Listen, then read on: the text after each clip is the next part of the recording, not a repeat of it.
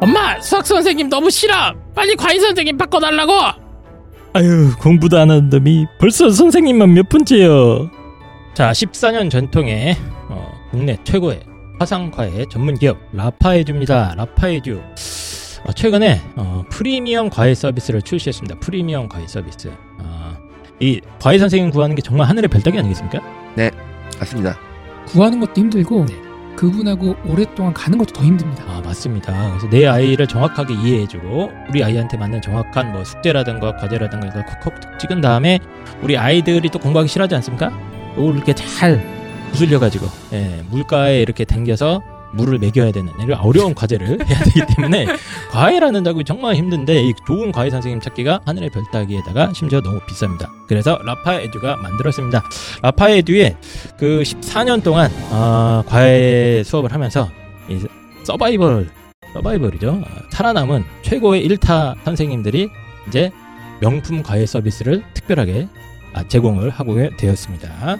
그래서 저희 방송에도 나왔던 김용천 선생님이라던가 이정관 선생님 이런 분들은 이 과외를 받을 수가 없대요. 예, 그 정상적인 방법을 받을 수가 없을 정도로 대기가 많이 걸려 있는데 이 명품 과외 서비스를 활용을 하시면 최고의 어떤 과외 고수들의 맞춤형 과외를 갖다가 이렇게 콕콕콕 집어서 받을 수 있는 그런 서비스가 되겠습니다. 자, 라파에듀 명품 과외 프리미엄 과외 서비스 지금 시작을 했으니까요. 저희 네이버 입시한 카페에 자세한 내용 좀 올려드리도록 하겠습니다. 어, 과외 선생님 자- 구하기 정말 힘들고 뭐 대학생 선생님도 괜찮지만 더 더 경력 있는 검증된 선생님을 원하신다면 라파에듀의 프리미엄 과외 서비스 많은 이용 부탁드립니다.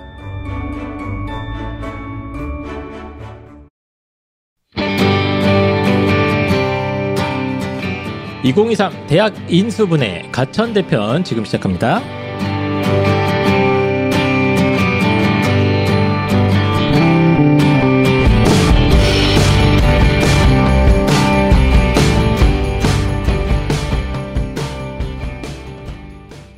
hen달입니다. 안녕하세요. 입시왕 한희쌤입니다. 안녕하세요, 홍프로입니다. 대학 분석 방송 왜 하는 겁니까? 어차피 몇 개 하지도 않을 거 맨날 뭐 한다 그러고 뭐 몇 개 안 하고 그러면서 뭐 제 예상대로 됐죠? 지난번에 대학 대 대학 이름 정할 필요 없었죠? 연대 고대로 끝났죠? 아, 끝나. 네. 어, 대학 분석 왜 하냐 이거야. 근- 그거를. 근데 몇몇 대학은 할 필요가 있어요. 특히 아, 그 아이들이 몰리는 대학 있잖아요.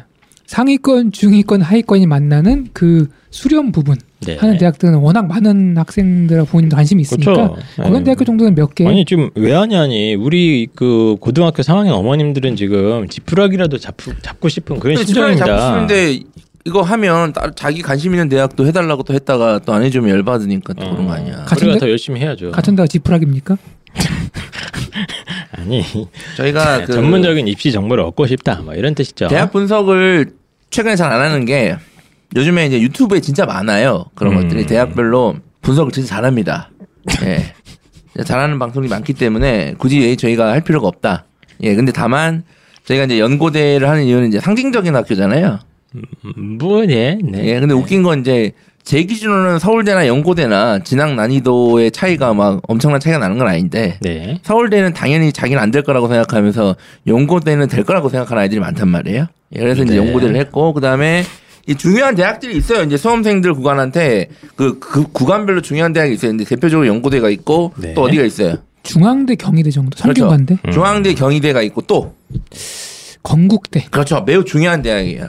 건국대 진짜 중요합니다. 건국대는 제가 봤을 때 진짜 중요해요. 예. 그리고 가천대입니다. 가전대, 그렇죠. 예. 네. 그래서 뭐 중요하다는 게 이제 아이들이 이렇게 관심도 높고 높다. 예, 높고 아이들이 어 이제 이쯤 되면 약간 망상에 빠지거든요. 아, 이 정도 대학은 내가 갈 수 있겠구나. 아, 할때 대표적으로 언급되는 대학들이 이제 음. 중앙대, 경희대, 건국대 또 뭐 가천대까지 근데 자주 가천대는 나오는 대학입니다. 저희가 가천대 방송 진짜 자주 하지 않았습니까? 어떻게 하다가 보니까 자주 하게 되는 것 같아요. 그러니까 저는 네. 솔직히 가천대 학교에서 저희한테 뭐라도 줘야 된다고 봅니다. 저는 가천대가 이렇게 위상이 높아진 데에서 저희 입시왕 방송이 최소 지분 한 2% 정도 있는 거 아닌가라고 전 진심으로 생각해요. 말도 안 되는 소리 아니 맞잖아. 왜냐하면 가천대를 네. 우리가 지금 이렇게 막막 뜨기 전부터 가천대 방송 진짜 많이 했단 아 말이야. 원래 떴어요. 왜 그러세요? 아, 떴는데 우리가 더 네. 가속도를 붙여줬다 이거지. 그리고 에이. 작년에 저희가 작년에 가천대 방송하고 그 가천대 학생들이 어 예. 야 이 자식들아. 아 웃으면. 칭찬도 이해를 못하는데 어쨌든 가천대 학생들이 와가지고 어? 네, 뭐 거의 뭐 아니 근데 저희가 고소해 주세요 수준의 예. 댓글을 많이 달아주셨잖아요, 그죠? 대학을 뭐 비하한 걸로 오해를 하시더라고요. 이게 저희 방송 컨셉이 좀 이제 웃고 뭐 이런 좀 자유로운 분위기로 하는 건데 원래 왜 서울대 나온 웃니? 사람들은 다 비하예요 모든 대학이 자기 기준에는 다. 그래서 아 닙니다. 네. 네. 어쨌든 가천대를 올해 진짜 안 하려고 그랬는데 네. 안할 수가 없어요 이 대학을 맞아요. 왜냐하면 이게 지금 가천대는 진짜 중요한 대학입니다 많은 전국에 있는 많은 학생들한테 특히 이제 이 얘기하려면 또 또 화낼 텐데 성적이 조금 이제 인서울을 제발 하고 싶어 하는 학생들 네, 대표적으로 이제 맞습니다. 3등급 이제 중후반부터 맞습니다. 4등급 때 네. 심지어 이제 5등급 때 대다수 상당수 이제 허리 구간이잖아요 아마 비율로 치면 가장 많은 구간인데 3, 4등급. 그 얘네들이 사실상 가천대 정말 가고 싶어 하거든요, 많이. 음. 지금. 예, 물론 2등급 대 아이들도 있지만. 그래서 네. 되게 중요한 대학이라서 저희가 네. 작년에 욕을 많이 먹었기 때문에 올해 또 안 할 수 없다. 네. 가천대가 제 느낌에는 광어 같은 대학이다. 뭐야 또 이거 한번 얘기해 보세요. 예, 얘기해 보시고. 횟집 가면은 예, 모듬회 있잖아요. 예, 모듬회. 네. 뭐 방어도 나오고 뭐 네. 우럭도 주고 하잖아요. 네. 근데 일단은 광어는 깔립니다 기본으로 음. 디폴트예요. 음. 그러니까 애들이 카드 여섯 장 쓰는데 가천대는 하나 디폴트로 넣는 것 같아. 제그 생각에. 정도로 이제 호감도도 높아졌고 아, 최근 한 10년 정도 예, 꾸준하게 인기도 굉장히 높아진. 분명히 가천대 애탄가요, 그게? 근데 학생들이 또 와가지고 작년에 왜 욕먹는지 기억 안 나세요? 우리가? 기억 안 나요. 작년에 정확히 욕먹을 아이들이 욕먹을까 우리 그 방송에 와서 욕한 포인트가 있어. 아 뭐예요? 나는 갑자기 가천대 방송 조회수 올라가길래 어. 야 뭔가 이게 우리가 유튜브에. 구글의 신에 뭔가 선택을 받았나 해가지고 봤더니 댓글이 아주 그냥 어 아주 그냥 네. 박살나 있더만 어 그래서 왜 애들이 가천대 학생들이. 화가 그렇게 났냐면 음. 그 제가 그런 표현을 써요 그물망 같다 전형이 음. 어 가천대 전형 설계가 정말 그물망 같아서 2등급 때부터 3등급, 4등급, 5등급 때 학생들까지 원서를 한두 장 안 쓸 수 없게 만들어놨다. 음. 그러니까 이런 표현을 그냥 비유적으로 그물망 같다는 표현을 썼는데 학생들이 그걸 듣고 그럼 우리가 물고기란 얘기냐. 웃지 말라고 이래가지고 욕먹은 거 아니야. 아, 죄송합니다. 그럼 우리가 물고기란 얘기 아니냐. 그래가지고 이제 어떤 학생이 저희 카페에도 음. 글로 올렸죠. 우리 아, 내가 그렇죠. 우리가 물고기입니까? 어? 어. 그래가지고 걔가 그 게시판에 갇혔는데 게시판에 올려서 어? 이렇게 썼겠지. 어? 입시왕이란 어디 듣보잡 방송에 어? 네. 어디 듣보잡 세 명이 나와서 어? 우리 가천대 학생들을 물고기 취급했다. 분명 히 이렇게 했겠지. 그러니까 또 순수한 가천대 학생들이 내용은 이게 앞뒤에 네, 되지 네. 않고 와가지고 어, 막 비웃는다 뭐 이런 뭐 평이 많았어요. 욕을 많이 하고 네. 가셨는데 사실 가천대 전형 설계를 칭찬한 거잖아요. 그렇, 그때- 저희 그때- 의도는 그때 이제 그런 거예요. 그물망이란 표현은? 예. 예. 그죠? 원래 음. 사람들이 그냥 단어 하나에 꽂히면 알겠습니다. 어쨌든 뭐 그렇게 되는 거예요. 상처 받으신 분들 어, 예. 어, 사과 말씀드리고 혹시 또 오늘 방송 중에 상처를 받을 예정이신 분들께도 일단 먼저 어, 고개 숙여서 이렇게 사과를 드리도록 하겠습니다. 아까 그 광, 광어 발언은 또- 또, 또 그런 물고기냐, 야. 우리가. 철회하도록 하겠습니다. 철회하시도록 네, 하고 네.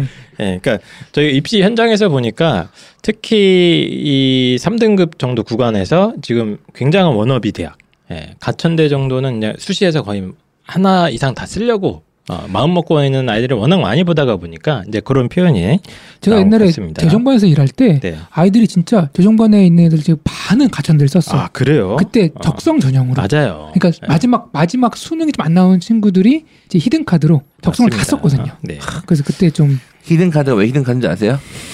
뭐가 날지 모르니까. 지도 어디에 숨어 있는지 몰라요, 그 카드를. 지도 못 찾아요. 그래서 자, 히든 카드예요. 알겠습니다. 어쨌든 간에 이제 저희가 꾸준히 얘기했던 바는 이제 가천대학교가 상당히 학생 친화적이고 이제 수요자 친화적인 어떤 전형 설계나 전형 방법을 어, 계속해서 연구 개발하고 있는 그런 대학이었기 제가 몇 때문에 번이나 얘기했죠. 예. 가천대 전형 설계가 내가 아는 모든 대학 중에 가장 top이다. 아, 진짜 기가 막히다. 천재가 있다. 아. 심지어 제가 작년에는 학과 네이밍 아, 까지. 제가 칭찬을 맞아, 했잖아요. 맞아, 맞아. 진짜 이거는 어 뭐 진짜 이렇게 발 발 빠르게 사회 변화에 음. 발 빠르게 대응하는 대학교가 그렇습니다. 어딨냐 이거예요. 지금 이제 예. 분명히 학생들과 이 학생들의 어떤 그 진로, 취업에 대한 고민이 니즈. 입학 전형 설계에서부터 드러난다. 맞습니다. 이렇게 칭찬을 많이 하지 않았습니까? 그래서 가천대도 이렇게 어느 정도 저의 칭찬에 힘입어 성공을 하셨고, 그래서 우리 이길여 총장님께서는 저한테 뭐 예. 스킨 로션이라도 하나 보내주셔야 아닌가. 그분 연세가 연세가 좀 높으신 걸 알고 아, 있는데 예. 엄청나신 분입니다. 네. 혹시 뭐 가천대를 뭐 잘 모르시는 분도 있겠습니다만 이- 그 총장님께서 제가 봤을 때는 역사적인 인물입니다. 예. 대단한 됐고 저기. 뭐야 예. 최소 입학 처장님께서 저한테 학식 한 번 사주셔야 되지 않나. 예. 알겠습니다. 그래서 어쨌든 간에 이제 어, 저희가 어, 계속 갔던 반복했던 얘기, 어, 가천대가 전형 설계나 이런 게 상당히 뭐 합리적이고 어, 학생 친화적이다 이런 얘기를 한 덕분인지는 모르겠으나 꾸준히 가천대학교는 인기가 많아지고 있고 입시 현장에서도 그게 느껴지고 이제 수시나 심지어 정시 입결 같은 경우는 상당히 많이 예, 몇 년 동안 오히려 올라 상승을 하고 있는 올라가지고 지금 예, 그런 대학입니다. 상당합니다. 예, 그런 상황입니다. 그래서 자 그러면 오늘은 이제 어, 원래 저희 컨셉이 이제 대학 두 개를 비교를 해보려고 그랬는데 예, 저희가 어저께- 가천대를 예. 또두 개를 비교하면 또 가천대 학생들이 왜 또 비교를 아니- 하냐. 그건 아니고요. 또 예, 이럴 이제 가능성이 상당히 높기 때문에 우리 그리고- 가천대 학생들이 학교를 사랑하는 마음이 예. 비교적 큰 편이라서 방송, 저희가 방송 예. 원고를 준비하다가 잠이 들어가지고 예, 한 편밖에 준비를 못했습니다. 빠르게 다음 대학으로 저희 또 처음이자 마지막 할게요. 방송 대학 인수분해. 예. 자 그러면 대학 인, 오늘 방송도 인수분해 시켜다. 대학 대학 인수분해 편. 아 가츠없네. 인수분해 편이 아니라 대학 인수분해 가천대 편. 어? 대학 인수분해 가천 대 편 지금부터 본격적으로 시작해 보도록 하겠습니다.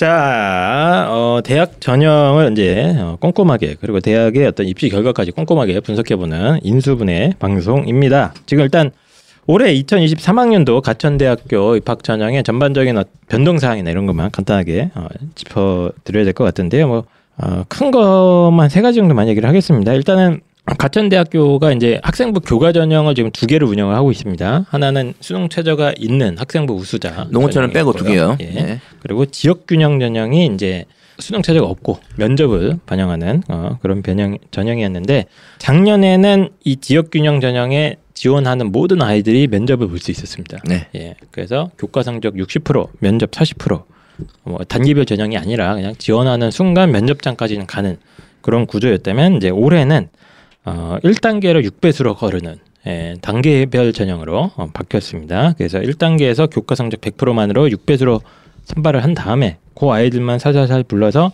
면접을 어, 보게 하는 예, 그런 단계별 전형으로 살짝 변화가 있다. 아, 여기 이제 가장 큰 특징적인 변화고 이게 학생부 교과 전형이랑 이제 논술 전형에서 내신 성적 반영 방법이 살짝 바뀌었습니다. 예, 살짝 바뀌어서 이 가천대가 매년 매년까지는 아닌데 거의 2년에 한 번씩 거의 바꾸지 않았습니까? 요 성적 산출 방식을. 그래서 저희도 가끔 헷갈리는데 자세한 건 제가 뒤에 교과 전형 설명할 때 소개해 드리겠습니다. 어쨌든 내신 성적 반영 방법이 꽤 크게 바뀌었다. 이렇게 설명드리고 아까도 살짝 말씀드렸는데 이제 가천대 작년에도 저희가 뭐 신설 전공이나 이런 걸 자세하게 얘기했던 기억이 나요. 가천대의 특징이 다른 대학에서는 좀 보기 어려운 참신한 전공들을 계속 이렇게 신메뉴 개발을 하고 있는 것 같더라고요. 예, 하고 있는데 올해도 또 신메뉴가 하나 더 들어왔습니다. 예, 뭐냐면 이러면 배터리. 또 이제 그러면 이 학과 다니는 학생들은 우리가 요리란 얘기냐, 음식이란 얘기냐 이제 그만해. 그만해. 예. 예. 하여튼 상처, 상처 받으실 수 있는 분들께 다시 한번 사과드리고요. 올해는 배터리 공학, 배터리 공학. 이게 저도 이거 보고 아 역시 눈치가 빠르다. 이게 지금 모든 인류의 지금 모든 주변에 배터리가 다 장착되어 있지 않습니까? 노트북을 비롯해서 뭐 온갖 IT 기기라든가 요즘 또 뭐 사물 인터넷에서 해가지고 무슨 뭔가 그뭐 카메라에든 뭐든 다 배터리가 들어가고 있고 뭐 전기차도 배터리가 들어가 있고 그래서 배터리가 굉장히 핫한 어, 분야인데 어, 가천대가 옳았구나. 아 요걸 탁 잡아서 배터리 공학이라는 저 이거 처음 본 것 같아요. 배터리 공학. 예. 이게 아마 이제 전자전기 뭐 물리화학과가 다 짬뽕된 뭐 융합학과 그럴 수 같은데 있어요. 예. 전기차 수요가 지금 이제 폭발하고 있잖아요. 네. 앞으로 더 커질 거 아니에요. 네. 그래서 야 이거 진짜 발 빠르게 확실히 전기차 소형 폭발해서 실제 전기차가 막 폭발하던데요, 보니까. 폭발하지 않기 위해서 이제 잘 공부를 해야겠죠. 네, 알겠습니다. 아, 형 심각한 얘기하는데 왜 자꾸 웃어, 자꾸. 어?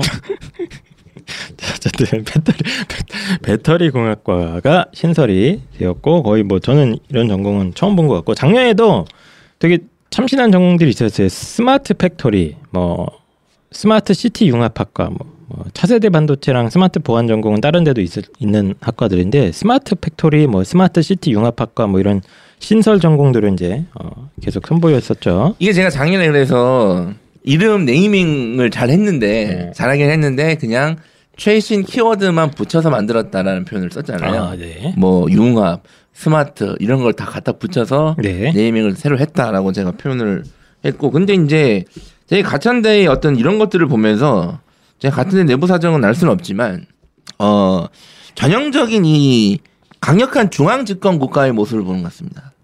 그게 뭡니까 또 갑자기? 원래 그 아. 대학들의 어떤 그 학과를 통폐합하고 아 이런 것들이 쉽지가 않아요. 쉽지 않지 이거는. 예, 왜냐하면 뭐교그 구성원들이 있고 교수들이 그렇죠. 막 난리 나고 예를 들어서 어떤 입김. 예, 뭐 철학과랑 어, 야, 뭐. 뭐 합친다 그러면 이게 이제 어, 난리 나죠. 난리가 아니에요. 실- 진짜 진짜 힘듭니다. 이거 진짜 힘들어요. 그냥 과 이름을 바꾸는 것도 어려운 일- 어려운 일인데 이걸 통폐합하고 한다.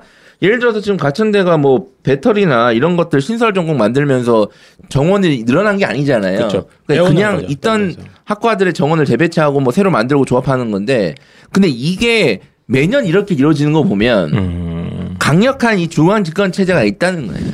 지금.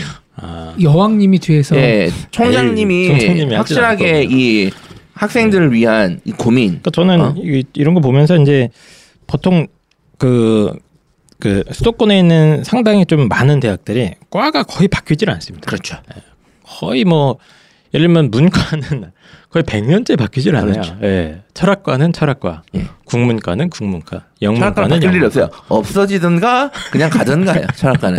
예. 그런데 요 이제 그 가천대학교 같은 경우는 이런 식으로 최신의 어떤 산업의 흐름이라든가 뭐 테크놀로지의 발전 이런 거를 이제 잘 이렇게 관찰을 하고 있다가 야 요거 괜찮은 상품이 되겠는데 하면 이제 그걸 탁 잡아서 과로 그냥 바로 팍 만들어 버리는 예. 그래서 이게 어쨌든 이거를 이게 이제 어쨌든 간단한 일은 아닌데 네. 또 조직을 또 재개편하고 해야 되는 일인데 이런 것들이 매년 이루어지는 거 봤을 때는 음. 어쨌든 대학의 학생들 제외한 이 구성원들이 정말 노력을 많이 하는구나를 알 수 있죠. 음, 예. 좋게 그렇죠. 말하면 예. 중앙 집권이 확실히 돼 있다. 음, 알겠습니다. 그래서 가천대는 그 입시 요강 있잖아요. 요강 한번 쭉 보면 진짜 없는 과가 없어요. 없는 과. 딱 하나가 철학과가 없다는 게 조금 아쉽습니다. 저 개인적으로. 가천대 제가 보니까 실용주의예요. 예, 쓸모 실용주의죠. 없는 거는 안 하고 철학과 쓸모없는 진짜 쓸모. 보면은 저는 배터리 공학 있잖아요. 보면서 야 이제 메리트 있다. 네. 향후 한 1, 20년간 진짜 공부하고 나오면은 쓸모 많겠다. 네. 그런 생각을 합니다. 예, 그래서 뭐, 뭐 상경계에서부터 뭐 인문대도 어문 계열 다 붙어 있고 뭐 법대에서 뭐 사회과학 계열 다 붙어 있는 데다가 되게 특이한 전공들도 굉장히 많이 있습니다. 뭐 설비 소방 공학과 뭐 지금 얘기 나온 배터리 공학, smart factory 공학 뭐 어, 뭐 또뭐 있습니까? 예. 하여튼 되게 특이한 전공들이 많아요. 나중에 교육공- 사교육 예. 공학과가 생기면 가천대가 생길 수도 있지 않을까. 어떻게 생각하십니까? 사교육을 어떻게 공학해요? 아 그냥 뭐 사교육 아니 솔직히 있잖아. 사교육 시장이 엄청나게 큰 사교육 시장이잖아요. 엔지니어 여기. 우리나라 경제 규모 중에 사실 사교육 엄청난 규모인데 사실 이거를 제대로 배우지 않는단 어, 천재적인. 발상인데? 어, 이거. 여기에 들어가서 일단 일타 강사가 되는 방법. 뭐 그런 것도 할 수 있고 아니면 이제 뭐, 어, 성공하는 학원 운영의 노하우. 뭐 그렇지. 예. 아니면 뭐 어떻게 하면 강사들한테 나갈 돈을 3%씩 떼서 어, 내 주머니로 넣는가. 예. 그렇지. 뭐 이런 여러 가지 그 실제로 노하우들을 제가 논문 쓸 때 제 지인 중에 한 명이 사교육을 주제로 논문을 썼어요. 어, 예. 그분이 8년째 졸업을 못 하고 있습니다.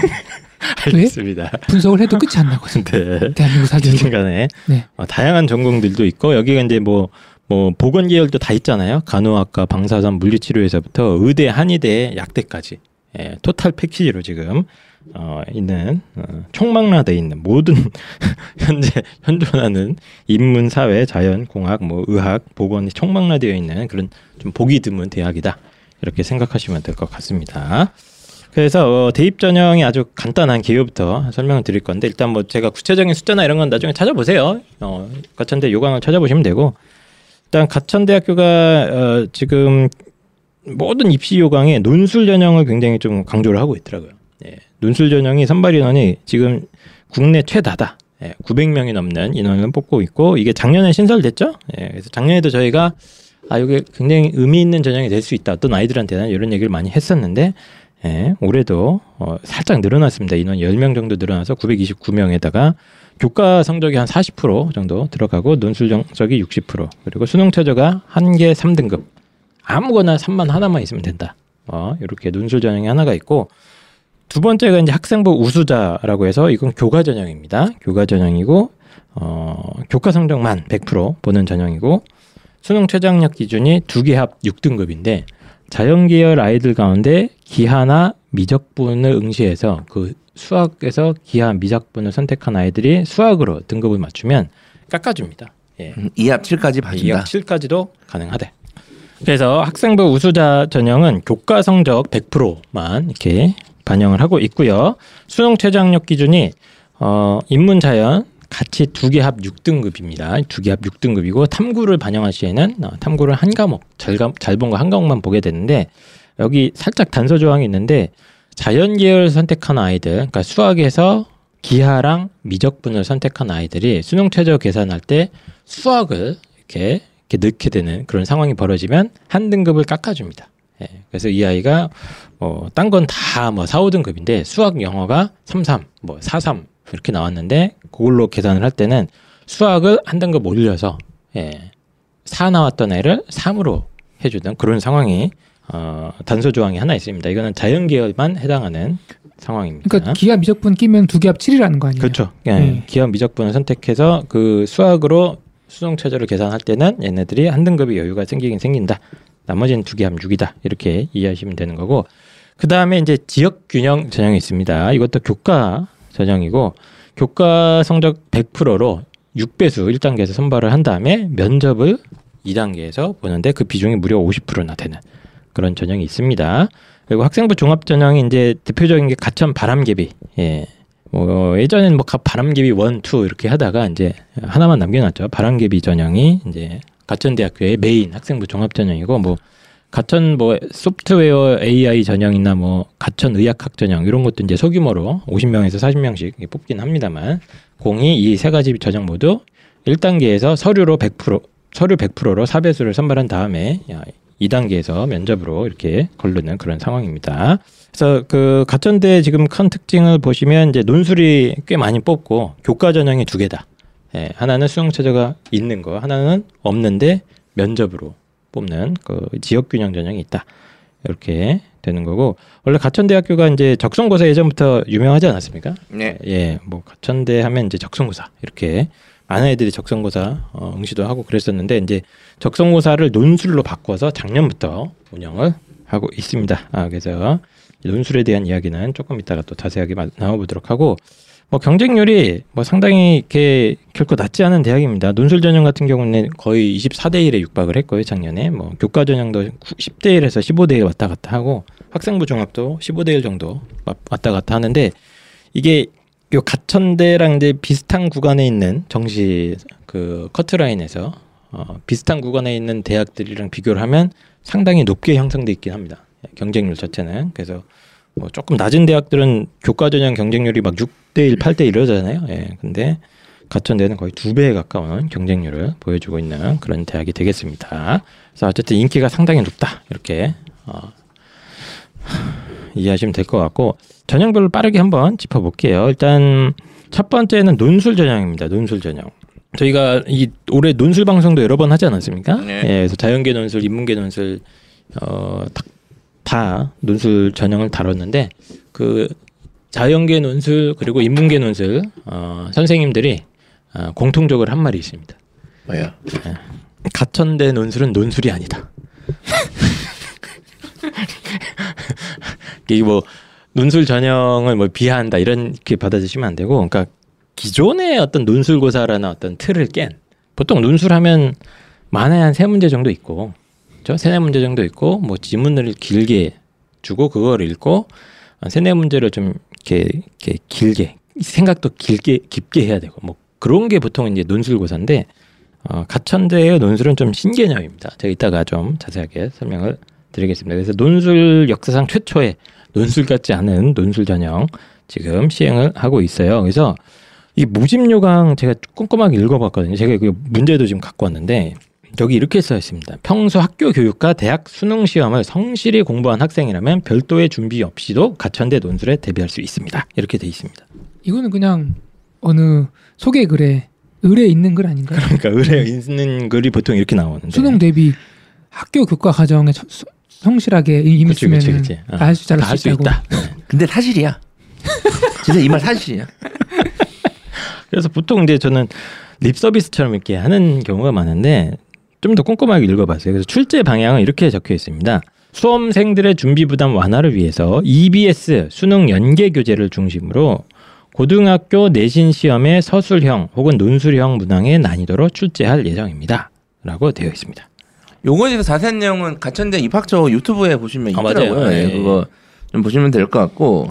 그러니까 이게 지금 준비 방법까지 얘기해 보세요 일단. 예, 그래서 여기 준비 방법도 이렇게 돼 있어요. 학교 내신의 서술형을 뭐 충실히 준비하는 게 좋으면 뭐 특별하게 사교육 받지 말고 학교 내신 서술형 준비하는 것처럼 하면 되고 EBS 연계 교재를 꼼꼼히 공부하면 좋은 성과를 얻을 수 있다. EBS 연계 교재. 자, 다 맞는 말이야, 싹 다. 진짜 이건 걸을 말이 하나도 없다. 그거 아니에요. 수석 합격자한테 어떻게 공부했습니까? 교과서 위주로 공부했고. 그거는 정치적인 단어고 네. 이거는 실제예요. 잘 생각해 보세요. 별도의 준비 없이 논술을 패스한다고요? 예, 할 수 있어요. 이게 말이 안 되거든요. 원래는 근데 말이 안 되는 거야. 이게 논술 준비를 EBS 연계 교재로 한다. 이 표현도 사실 되게 이상한 표현입니다. 논술을 조금이라도 이제 해본 사람들은 예. 생각해 보세요. 일단 논술 문제를 다루기 전에 왜 이 가천대가 학교의 교육 과정과 대학 수능 시험을 성실히 공부한 학생이라면 준비 없이도 할 수 있다라고 얘기 왜 이 얘기를 했을까요? 그냥 이 행정적 문장이 아니라니까요. 음. 실제 그래요. 가천대 논술을 누가 쓰냐 이거예요. 일단 내신 1등급 아이들이 써야 안 써요. 안 쓸 것 같습니다. 안 쓰죠. 아, 뭐, 뭐 찾아보면 쓰는 애도 있을 수 있어. 근데 네. 대부분 안 쓸 거야. 미쳤어. 그죠? 의- 뭐 의대 말고 안 쓰겠죠? 의대는 적, 논술이 없어요. 없어요? 예. 그 다음에 그 2등급 때 애들도 안 씁니다. 거의. 그쵸? 그쵸. 예. 네. 걔를 교과 전형 쓰면 돼요. 그냥 가고 싶으면. 그 다음에 3등급 초반도 그렇게 많이 쓰지 않습니다. 음흠. 예. 그러면 3등급 후반부터 이제 막 쓰기 시작해서 네. 4등급, 5등급 때 아이들이 사실상 맞습니다. 지원자의 대부분을 형성할 거란 말이야. 평범한 일반고에 4등급, 5등급 애들. 네. 자, 홍보 선생님. 네. 평범한 일반고에서 네. 영어 5등급 맞는 아이가 대학 수능 시험을 성실히 공부하나요? EBS 연계 교재 중심으로 공부하냐 이거예요. 제가 그러거든요. 예. 영어 영어에서 3등급은 공부하면 나오는 점수다. 네. 음. 그러니까 네가 열심히 하고 그게 중요한 게 아니라 그냥 눈 크게 뜨고 집중해서 문제 읽고 어느 정도만 성실하게 하면은 나오는 점수다. 아니 이거 수능 말고 내신 그냥 평범한 내신, 일반고에 음. 영어가 한 4등급, 5등급 정도 된 아이가 있다고 생각해 보세요. 그런데 네. 많이 맞을 거 아니야. 네. 얘네들이 성실하게 수능 대비하냐고. 이제 노력은 하죠. 왜 또? 어? 어? 안 한단 말이야. 노력을 합니다. 안 해. 하려고는 해, 하려고는. 안 하니까 그 얘기를 쓴 거야. 야, 해도 하기만 해도 된다. 어, 근데 안 해요. 안 합니다. 그래서 이 실제로 이렇게 지금 출제 범위가 국어랑 수학이에요. 이것도 사실 논술 같지 않죠. 논술은 이런 게 없거든요. 네. 그리고 어, 인문 계열 같은 경우는 국어가 무려 아홉 문제, 수학이 여섯 문제. 자연 계열은 거꾸로 국어가 여섯 문제, 수학이 아홉 문제. 총 열다섯 문항이나 있고 각 문항별로 10점 씩. 예. 그래서 150점 만점에 뭐 기본 점수가 좀 있으면 450점 정도 있고 80분 동안 이 15문자를 풀면 됩니다. 한 문제당 대충 한 5분, 6분 정도 되겠죠. 예. 그렇게 해서 하는데 이게 그 출제 범위가 지금 뭐 국어 같은 경우는 뭐 문학, 독서, 화법과 장문, 뭐 문법 뭐 이쪽 해갖고 이제 보통 아이들이 내신에서 다루는 수- 내신과 수능에서 다루는 영역이고 수학은 이제 수원 수투만 예, 확통 미적분 이런 거 빼고 수원 수투만 가지고 어, 하고 있습니다. 그리고 일정도 저는 참 마음에 드는 게 그 11월 24일 날 인문계하고 자연계는 11월 25일이에요. 근데 모, 요일이 목요일 금요일이야. 이것도 제가 봤을 땐 기가 막힙니다. 저는 목요일 금요일이 그게 막힌 게 아니라 네. 수능 이후에 한참 한 그래도 일주일 이상 후에 친단 말이에요. 그렇죠. 보통 가천대 항상 논술이 그랬는데 이게 정말 전형 설계를 잘한다는 거예요. 예. 수능 이후에 칩니다. 음흠. 수능 이후에 치기 때문에 만약에 가천대 논술이 수능 이전에 치잖아요. 그러면 지금보다 지원자가 적을 거예요. 그럴 수 있죠. 분명 그럴 수 예. 있는 게 아니라 분명히 적을 거야. 그거는 뭐 모든 대학들이 다 심리적으로 그럴 수 그죠? 있죠. 대, 대부분의 예. 대학들이 근데 이 서울에 있는 흔히 말하는 주요 대학들과는 달라요. 연세대나 이런 데는 그냥 과감히 뭐 홍익도 그렇지만 수능 전에 치는 학교들 꽤 있잖아요. 네. 그죠? 그러니까 그런 거랑 다른 게 예를 들어서 이 3등급 대학생들 예. 3등급 대에서 이제 성적이 뭐 이제 3등급 대 학생들 뭐 초반 중반 학생들이 이 가천대 적성을 쓰냐 마냐 고민을 많이 하거든요. 네. 실제로. 그런데 수능 이후에 있으니까 써도 되라고 얘기하는 거예요. 그래서 그렇죠. 이거는 원서를 하나 더 쓰게 만드는 아주 기가 막힌 네. 이 시험 일정 포지션이에요. 그리고 보통 주말에 시험 보는데 이제 다른 대학들은 논술 거의 주말에 보잖아요. 근데 가천대는 평일에 겹치지 않게 또 진짜 학생 친화적인 학교네. 이런, 이런 야, 것들이 이제 장난 이렇게 예, 그러니까 디테일한데 이거 고민하지 말고 써도 되라고 네. 계속 모든 전형에서 얘기를 하고 있는 거예요. 어떻게 고민을 안 해요? 네?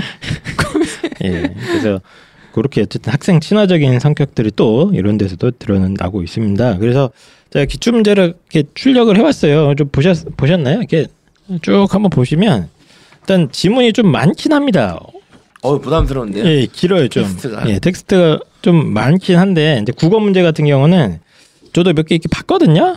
근데 이제 제가 확인해 본 바로는 여기에 있는 지문들이 거의 대부분 이제 EBS 연계 교재에 있는 지문인 것 같더라고. 제가 전수 확인은 못 했는데 어 EBS 연계 교재에 나와 있는 지문들 그대로 갖다 쓴 경우도 있거나 뭐 이렇게 약간 변형시키는 형태인 것 같고 지시문이 조금 길긴 한데 제 판단은 이렇습니다. 그냥 이 국어 문제들은 그냥 제 생각에는 글을 읽을 수 있으면 음. 어, 풀 수는 있다. 그리고 뭘 이게 글을 쓰는 게 아니에요 이게. 음. 예. 흔히 말하는 논술의 글 하면 이제 무슨 서론, 본론, 뭐 어, 주제문과 뒷받침 문장을 해갖고 어, 주수로옹을 맞춰서 이렇게 막 글을 만드는 작업을 해야 되지 않습니까? 그죠? 논술 하면 네. 아, 그런 게 없다. 그런 게 없고 그냥 이제 단순하게 그 학교 주관식처럼 음. 예, 여러 가지 조건들이 있는데 그 조건에 맞는 정보를 찾아서 넣으면 됩니다. 기억 니은에 뭘 찾아서 넣으세요. 뭐 이런 식이에요. 예전에 적성고사 할 때 별명이 있었어요. 네. 혹시 기억납니까? 뭡니까? 가천대 적성고사 아이들이 뭐로 불렀냐면은 제가 정확히 기억합니다. 아이들이 미니 수능이라 그랬어요. 아, 수능을 준비하는 친구들이 가서 보고 오면 된다. 이렇게 얘기했거든요. 네, 네, 네. 이 문제 보니까 요거는 미니 서술형이네. 맞아요, 맞아요, 맞아요. 약간 내신의 서술형을 조금 길게 쓰는 네. 느낌.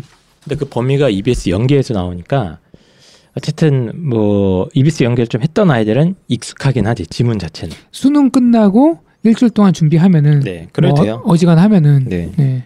그리고 뭐 수학 문제는 솔직히 제가 풀 수가 없습니다. 제가 다 까먹었기 때문에 저도 한때는 수학을 거의 만점 맞긴 했는데 이제 풀 수가 없어서 이게 봤는데 그 문제의 느낌 있잖아요. 이게 엄청 어려운 문제다 아니다 이 느낌으로 봤을 때 대부분의 문제들이 한 길어야 한 세 줄 이내. 예, 수학은 이제 문제가 길어지고 막 표 나오고 막 그림 그려져 있고 그럴수록 뭔가 좀 가슴이 쿵쿵거리지 않습니까? 문제가 이해가 안 돼요. 예. 그런데 이제 요거는 한 세네 줄 정도의 짧은 학생이 그래도 문제는 이해할 수 있다. 예, 그렇게 그냥 뭐 내신 문제인 것 같아요. 뭐 중고등학교 때 흔히 보던 내신 문제들을 갖다가 어 짧게 짧게 짧게 짧게 대신 이제 좀 여섯 개 어, 문과는 여섯 개 자연계는 아홉 개다. 그래서 요것도 제가 판단하기로는 EBS 연계 교재 수험 범위 내에서 한 이- 3점짜리라고 제가 알고 있어요. 난이도가 수능에서는 3점 정도, 4점도 아니래. 이거 샘플 네. 홈페이지에서 다운받을 수 있죠. 예, 예. 관심 있으신 분 한번 직접 보시, 보시면 보시는 게 좋을 됩니다. 것 같아요. 예. 수능 현재 문제 난이도 중에 2점보다는 어렵고 한 3점 정도의 문제를 주관식으로 풀어서 쓰는 겁니다. 학생이 직접 보면 답 나와요. 아, 할 수 있겠다 없겠다. 네. 예. 네. 그래서 이렇게 작년도 이제 입절이나 이런 게 공개가 돼 있어서 저도 쭉 봤는데 이제 합격자들의 뭐 커트 라인이 보통 한 11문제에서 12문제를 맞추는 것 같더라고요. 문과 이과 공이 다 보면 70% 컷, 그러니까 합격자 중에 어 1등부터 100등을 나눴을 때 70등 정도 하는 아이의 점수가 11문제에서 12문제를 맞춘. 이게 문제가 대충 봤는데 네, 지금 보셨죠? 예, 일단은 어때요? 국어 문제는 네. 확실히 좀 뭐랄까 문제라고 하기에는 사실은 뭔가 이 옛날에 그런 거 있잖아요. 이렇게 그 초등학교 때 이게 공부할 때 보면 이렇게 이렇게 이렇게 연결하는 거 있잖아요. 관련된 걸 연결하고 막 그런 거 많이 했었잖아요. 아, 이렇게, 예. 이렇게 줄로 서로 예. 다음 중 예. 그 올바른 것끼리 연결시키세요. 뭐 이렇게 그렇죠. 예, 어, 예. 관련 있는 것끼리 하세요. 막 뭐 그런 거 느낌. 딱 그 정도의 정보 찾기 문제들이 많아요. 예, 그러니까 약간 요런 느낌이 강하고 네. 수학은 당연히 못 풉니다. 저는 네.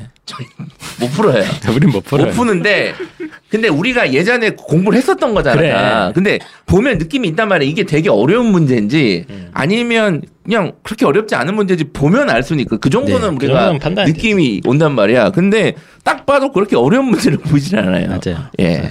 저희가 논술 분석편 방송에서도 이런 얘기 나왔었습니다. 그래서 음. 자연계 논술에서도 가천대 논술은 뭐 다른 대학의 논술과는 차원이 다르다. 음. 아, 그냥 수능 수학 3점짜리 정도 문제다. 이렇게 했는데 실제로 그렇고요.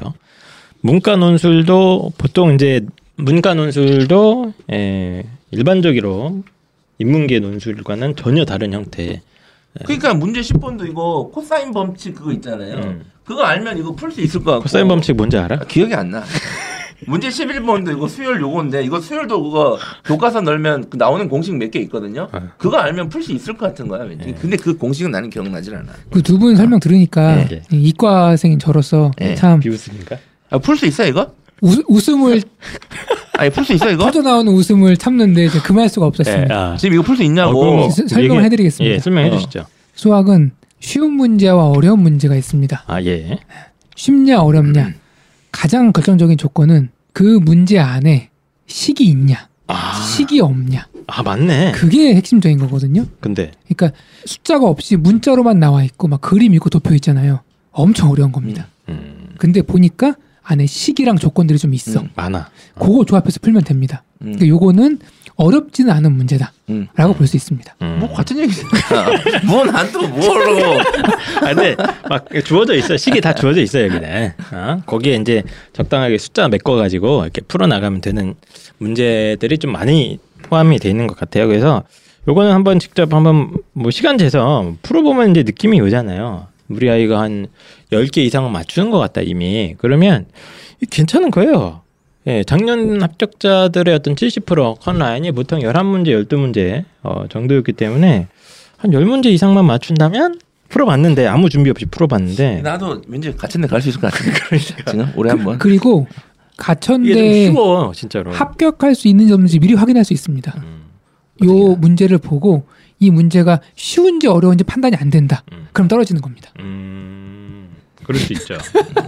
예. 음, 네. 그래서 한 11문제, 12문제 정도가 아, 작년도에 이제 대부분 전공에서 어, 70% 컷이 잡혔기 때문에 직접 한번 어, 관심 있으시면 좀 풀어보시고 막 10문제 이상이 나온다 그러면 연습해서 시간 내 이건 대- 제가 봤을 때 시간 싸움이 좀 있어요. 예, 80분 안에 10, 15문제를 풀어야 되기 때문에 시간 관리하는 거 살짝 연습은 해야 되는데 이것도 수능 이후에 하면 될 거는 같습니다.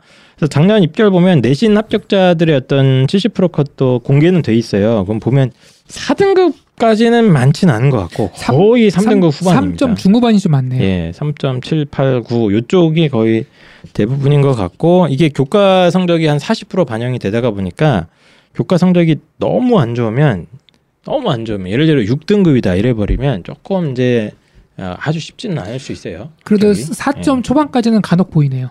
4.0, 예, 4점이나 4.1. 뭐 4, 예. 그까진 괜찮은데 왜 그래서 그런지 아세요? 이거를 이렇게 이해할 수 있어. 아니 그러면 가천대 논술 내신 반영이 그렇게 많이 되 40%니까 결국에는 내신 반영 비율이 높은 거 아니냐? 아 그렇게 생각할 어? 수 있어요. 40%나 되잖아. 다른 대학은 뭐 없거나 요즘에는 20% 10%도 있고 막 심지어 30%가 제일 많은 건데 요즘 트렌드에는 야 40%는 결국에는 내신 반영이 높은 거니까 사실은 4, 5등급 4, 5등급에도 써도 떨어지는 거 아니냐. 네. 이렇게 해석할 수도 있단 말이야. 네. 근데 제가 아까 말씀드렸죠? 본질적인 걸 생각을 해야 돼요. 왜 3등급 때 후반 아이들이 주로 붙냐 이거예요. 평균이 왜 70%컷이 3등급 후반에 형성돼 있냐 이거예요. 왜? 네. 왜 그렇죠? 뭐 왜 그래요? 아니 잘 생각해보세요. 이 문제를 3.8 학생과 5.0 학생한테 주면 누가 더 잘 풀 확률이 높아요? 당연히 3.8 학생이죠. 그렇죠. 그러면 그 그렇죠. 5.0 학생이 3.8 학생보다 잘하려면 공부를 더 열심히 해야 돼, 안 해야 돼요? 해야 되죠. 그런데 걔네들은 또 공부도 열심히 안 해요. 그러니까 떨어지는 거예요, 결론적으로. 알겠습니다. 저 어쨌든 간에 가천대 설명회 영상을 저도 보고는 왔는데 내신 등급이 한 등급 차이가 날 때마다 5점 정도의 차이가 난대요. 이 전체 논술 점수 환산을 해보면. 근데 이제 한 문항당 10점의 배점이 주어져 있거든요. 그러니까 150점 최고 150점 획득을 할 수 있는데 내신 등급이 이제 한 등급 떨어질 때마다 5점씩 감점이라고 치면 보통 이제 3등급 아이들이 많이 지원한다고 가정을 하면 우리 아이가 거의 5등급 이하다.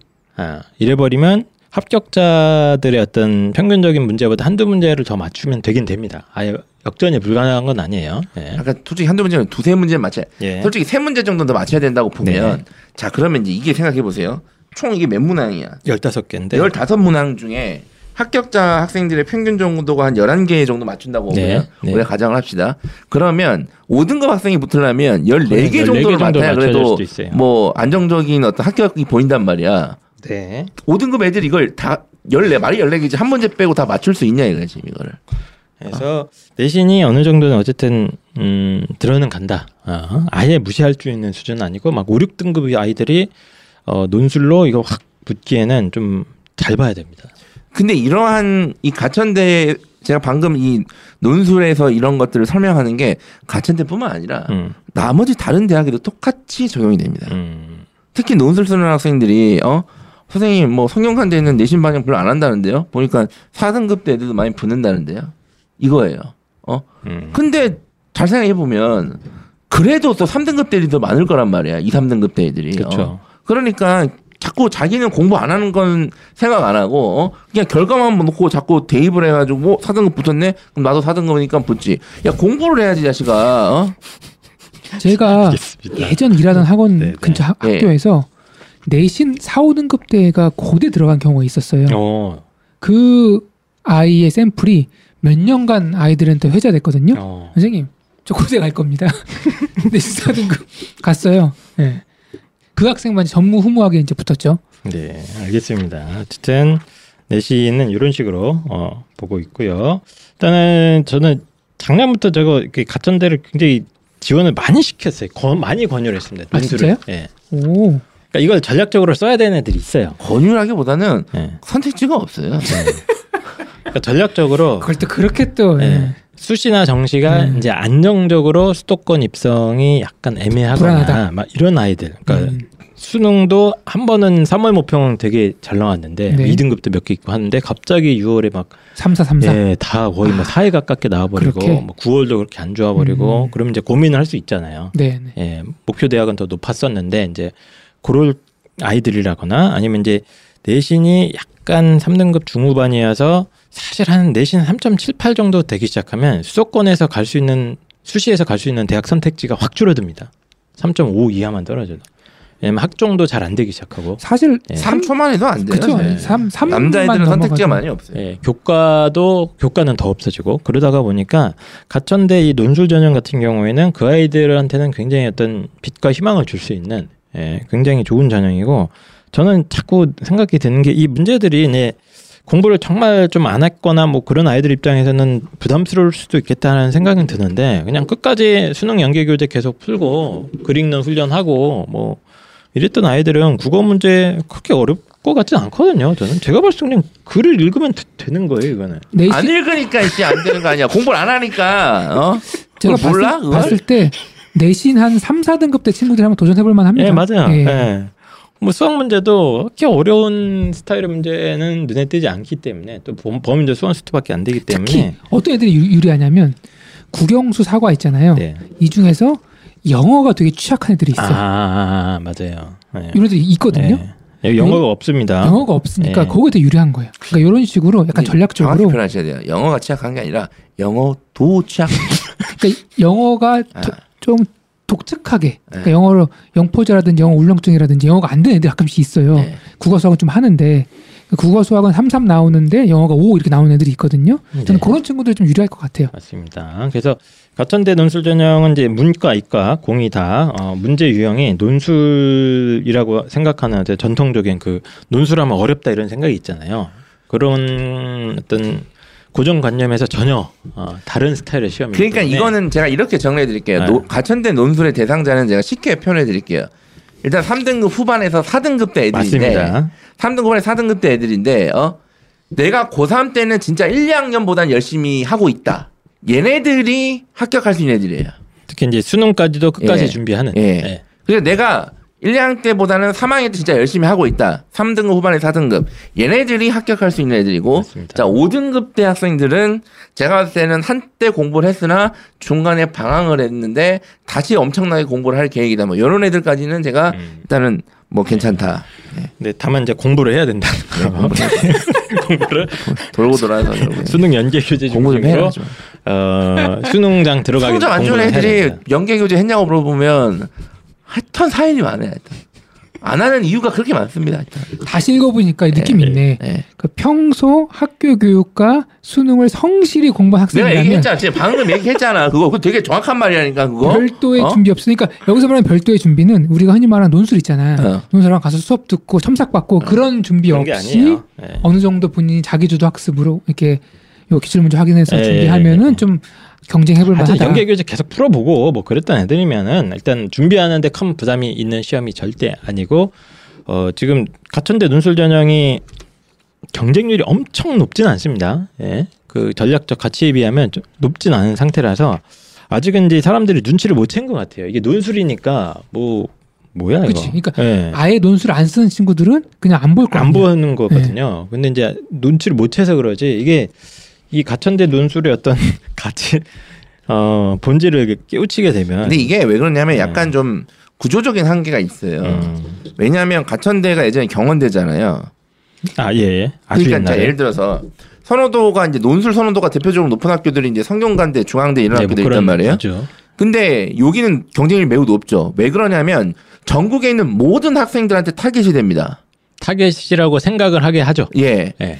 그러니까 부산에 있는 A모 군도 4등급인 얘도 쓴단 말이야. 그렇지. 그런데 부산에 있는 A모 군이 가천대 논술을 안 써. 음. 보통은 지역에 있는 부모님들은 가천대가 분명히 수도권에서 지금 되게 핫한데. 선호도가 엄청나게 올라가 있는 건 맞으나 지방에 가면 여전히 모릅니다. 음. 어 그러니까 차라리 부산대 경북대 논술도 있고 네네네. 부울경이나 대구 경북 분들은 그리고 전남 전북 뭐 이런 분들은 그냥 거점국립대 선택을 더 많이 하시는 하시려고 하죠. 게 부모님들은. 맞거든요. 예. 요즘에 가- 아직은 그렇거든요. 그러니까 지원풀에 기본적으로 한계가 있어요. 수도권에 한정돼 있는 거예요. 음, 음, 음. 그런데도 불구하고 이 정도 경쟁률이면 높긴 한 건데 음. 그래도 조금 더 올라갈 가능성은 저는 있다고 봅니다. 예. 예, 계속 이제 이런 식으로 이런 문제가 계속 이제 맞습니다. 유출이 되고 이게 몇 년간 계속 기출이 쌓이고 야 가천대 진짜 1, 2만 하면 되는 거 아니야? 예. 이제 이런 게 이제 의식이 쌓이면 이제 그러니까 같은 할 데는 가능성. 준비가 그렇게 어렵진 않아 보이고 어, 준비하면 어, 확률적으로 괜찮아 보이기 때문에 저희가 자꾸 말씀을 드린 거예요. 그러니까 다 쓰라는 게 아니고 어, 전략적으로 예, 네. 수도권 진입을 노리는 어, 내신 3, 4등급 구간 아이들 가운데 뭐 학생부가 자신이 없거나 뭐 수능에 자신이 없으면 굉장히 좋은 어, 전략적 위치를 지자 그러니까 갖게 된다 이 말씀입니다. 가천대에서는 지금 여기에 900명 정도를 투입을 했잖아요. 선발 인원도 상당히 그러니까 많습니다. 이제 제일 수시에서. 가장 많은 인원인데 지금 정시는 몇 명이죠? 모르겠네. 자 어쨌든 엄청난 많은 인원인데 지금 되게 신경을 많이 쓰는 전형이란 말이야. 그러니까 이제 어떻게 보면 장사일 수도 있고 이게 아니면 음, 대학교의 경, 전반적인 경쟁률을 높이기 위한 가장 선봉장 역할을 하는 거란 말이야. 그런데 제가 방금 말씀드렸잖아요. 지역적인 구조적인 문제가 있다고. 그래서 제가 지금 저니까 이런 얘기를 하는 거잖아요. 네. 그죠? 그래서 가천대에서 만약에 이 논술 경쟁률을 더 올리고 싶다 그러면 저한테 전화를 주세요. 예, 저는 알고 있습니다. 이기려 총장님께서 화장품 뭐 하나 돼요. 이렇게 이제 화장품에 자 어, 아니 뭐 그 생명공학 거 화장품 없어? 자 조용히 하시고 닥치시고 몰라. 자 그러면 가천대학교의 핫한 어, 새로 만들어진 논술 전형 분석 여기까지 하도록 하시고 뭐 어, 쓰셔야 되는 분들은 적극적으로 활용했으면 좋겠다는 생각이 듭니다. 전 개인적입니다. 자 그러면 그 다음 전형으로 넘어가도록 하겠습니다. 자 다음 전형은 이제 학생부 교과 전형이고 아까 말씀드린 대로 두 개가 있습니다. 그래서 학생부 우수자 그리고 지역 균형 두 개고요. 학생부 우수자가 교과 성적 100%의 수능 최저가 있고 지역 균형이 수능 최저가 없고 면접이 들어가는 그런 전형입니다. 그래서 올해 가장 큰 변화가 이제 내신 성적 반영 방법이 바뀌었고 이게 작년에도 저희가 이거 갖고 방송하면서 약간 헷갈렸었어. 작년에 내신 성적 산출 방식이. 예. 그래서 작년에는 어떻게 했냐면 문과는 국어, 영어, 수학, 사회, 자연계는 국어, 영어, 수학, 과학 이렇게 국영수사, 국영수학 이 교과의 풀 안에서 각 교과별로 상위 다섯 과목을 선정을 합니다. 예를 들면 국어 다섯 개, 영어 다섯 개, 수학 다섯 개, 사회 다섯 개를 선정을 하고요. 그 중에 얘가 잘한 과목이 있을 수 있잖아요. 문과라면 뭐 국어 영어가 상대적으로 더 좋을 거고 자연계는 뭐뭐 이과 이과 애들 중에 수학이 더 좋은 애들도 있는데 그 좋은 순서대로 35%, 25%, 뭐 25%, 15%를 반영을 했습니다. 그래서 약간 이제 딱 보기만 하기에는 이게 어떻게 되는 거야? 약간 직관적으로 이해하기가 조금 어려웠는데 올해는 어떻게 바뀌었냐면 똑같아요. 문과는 국영수사, 자연계는 국영수 과였는데 그냥 학기별로 이번엔 산출을 합니다. 그래서 1학년 1학기, 1학년 2학기 하고 총 다섯 학기가 나오지 않겠습니까? 그 중에 어 제일 못한 거 한 학기를 까줍니다. 그래서 네 개 학기만 남겨놓고 그걸 잘 본 순서대로 40, 30, 20, 10 이렇게 학생들이 원하는 걸 다 들어주네. 사실 요건 좀 제가 그때 좀 방황해서 버리고 싶은데요. 오케이 버려. 그래서 제가 제일 잘 본 게 2학년 2학기 그 중간 기말이거든요. 오케이 그럼 그걸 40% 넣어줄게. 근데 그 그 다음 잘 본 게 1학년 1학기 그걸 30% 넣어줄게. 네. 이렇게 한다는 거 아니에요? 네. 그래서 일단 이해하는 게 또 자체가 더 훨씬 편해졌고 이건 뭐 보험 설계 수준입니다. 이거는. 네. 어디 자동차 보험 설계에도 뭐 대인 대물 뭘더 넣으실래요? 이런 느낌 아니에요, 거의 네. 지금? 예. 그래서 이 방법대로 돌려보면 어쨌든 대부분 아이들이 성적이 좀 올라가죠. 예. 못본 거를 이제 아예 제껴버릴 수가 있기 때문에 3.7 막 이랬던 애들이 3.2가 되고 3.1이었던 애가 2.7이 되고 뭐 이런 이제 아주 기분 좋은 효과를 좋아할 게 아닌 게 할 수 있습니다. 나만 올라가는 게 아니잖아. 그게 내 말이 그. 말, 내가 맨날 그 얘기하네. 근데 애들은 좋아하더라고. 애들 좋아해. 일단 올라가잖아. 그래서 이제 가천대 대표적으로 네. 이런 학교들은 이제 동국대랑 동국대 외대가 있죠. 있죠. 예. 음. 선생님, 제가 동국대식으로 하면 1이 나옵니다. 1.5가 됩니다. 얘 자식아, 딴 애들은 1.2 초반이야. 네, 뭐 가천대는 뭐 그런 동국대 학교장 추천 지금 얘기하신 것 같은데 뭐 가천대는 뭐 그 정도는 아니고 어쨌든 뭐 0.2에서 0.3 정도가 많은 아이들이 올라는 간다. 그러니까 네. 이런 학교는 이런 애들이 함으면 좋을 것 같아요. 1학년 1학기부터 3학년 1학기까지 계속 똑같은 애들 있잖아요. 음. 이런 애들보다는 조금 부침이 있는 애들. 음. 아, 그런 대박을 조금 더? 이제 유리할 수 네, 있죠. 그렇죠? 네. 그런 친구들 쓰면 좀한 더. 학기라도 뭐 1, 2등급이 섞여 있으면 확 올라갑니다. 음, 맞아요. 이 비- 비율이 계산 달라지니까. 방식으로 해버리면 예. 그런 문제인데 이제 다만 이게 내신 계산 방법이 조금 가천대가 조금 계속 바뀌고 있어서 이렇게 되면 이제 입시 결과를 예측하는 거는 약간 좀 예, 헷갈릴 수 있어요. 약간 유튜브에 보니까 가천대 입결 공개 많이 돼 있더라고요. 예. 음. 그거 보시면 될 것 같은데. 아 그렇습니다. 네.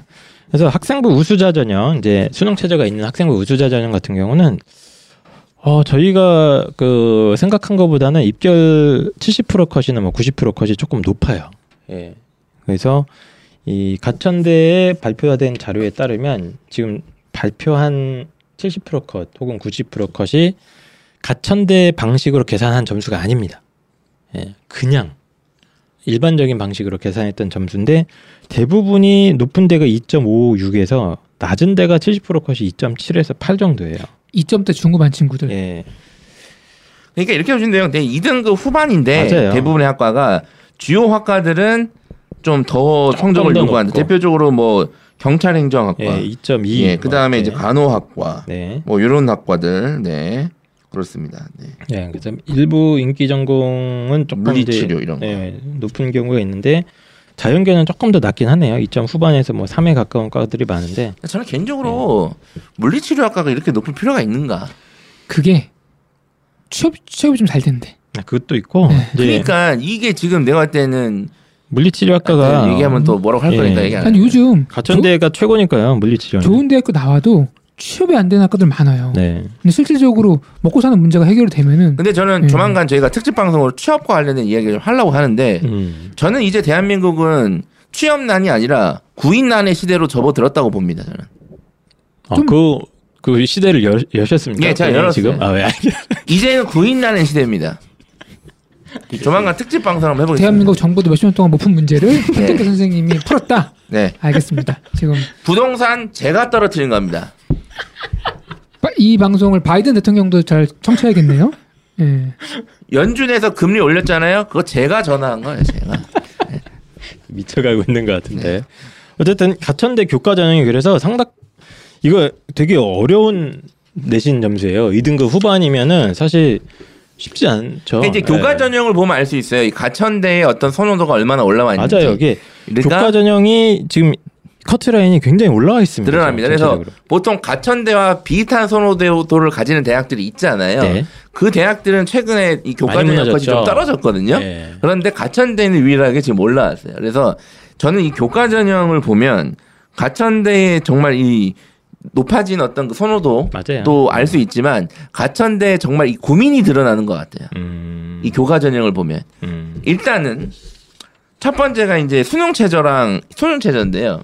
수능 최저가 2함 6이잖아요. 그럼 네. 수능 최저가 높아요. 2함 6이면 높아요. 그러니까 겨- 비슷한 선호도의 선호도가 있는 대학에 대학들은 보통 2함 2함 7을 7입니다. 많이 하는데 네.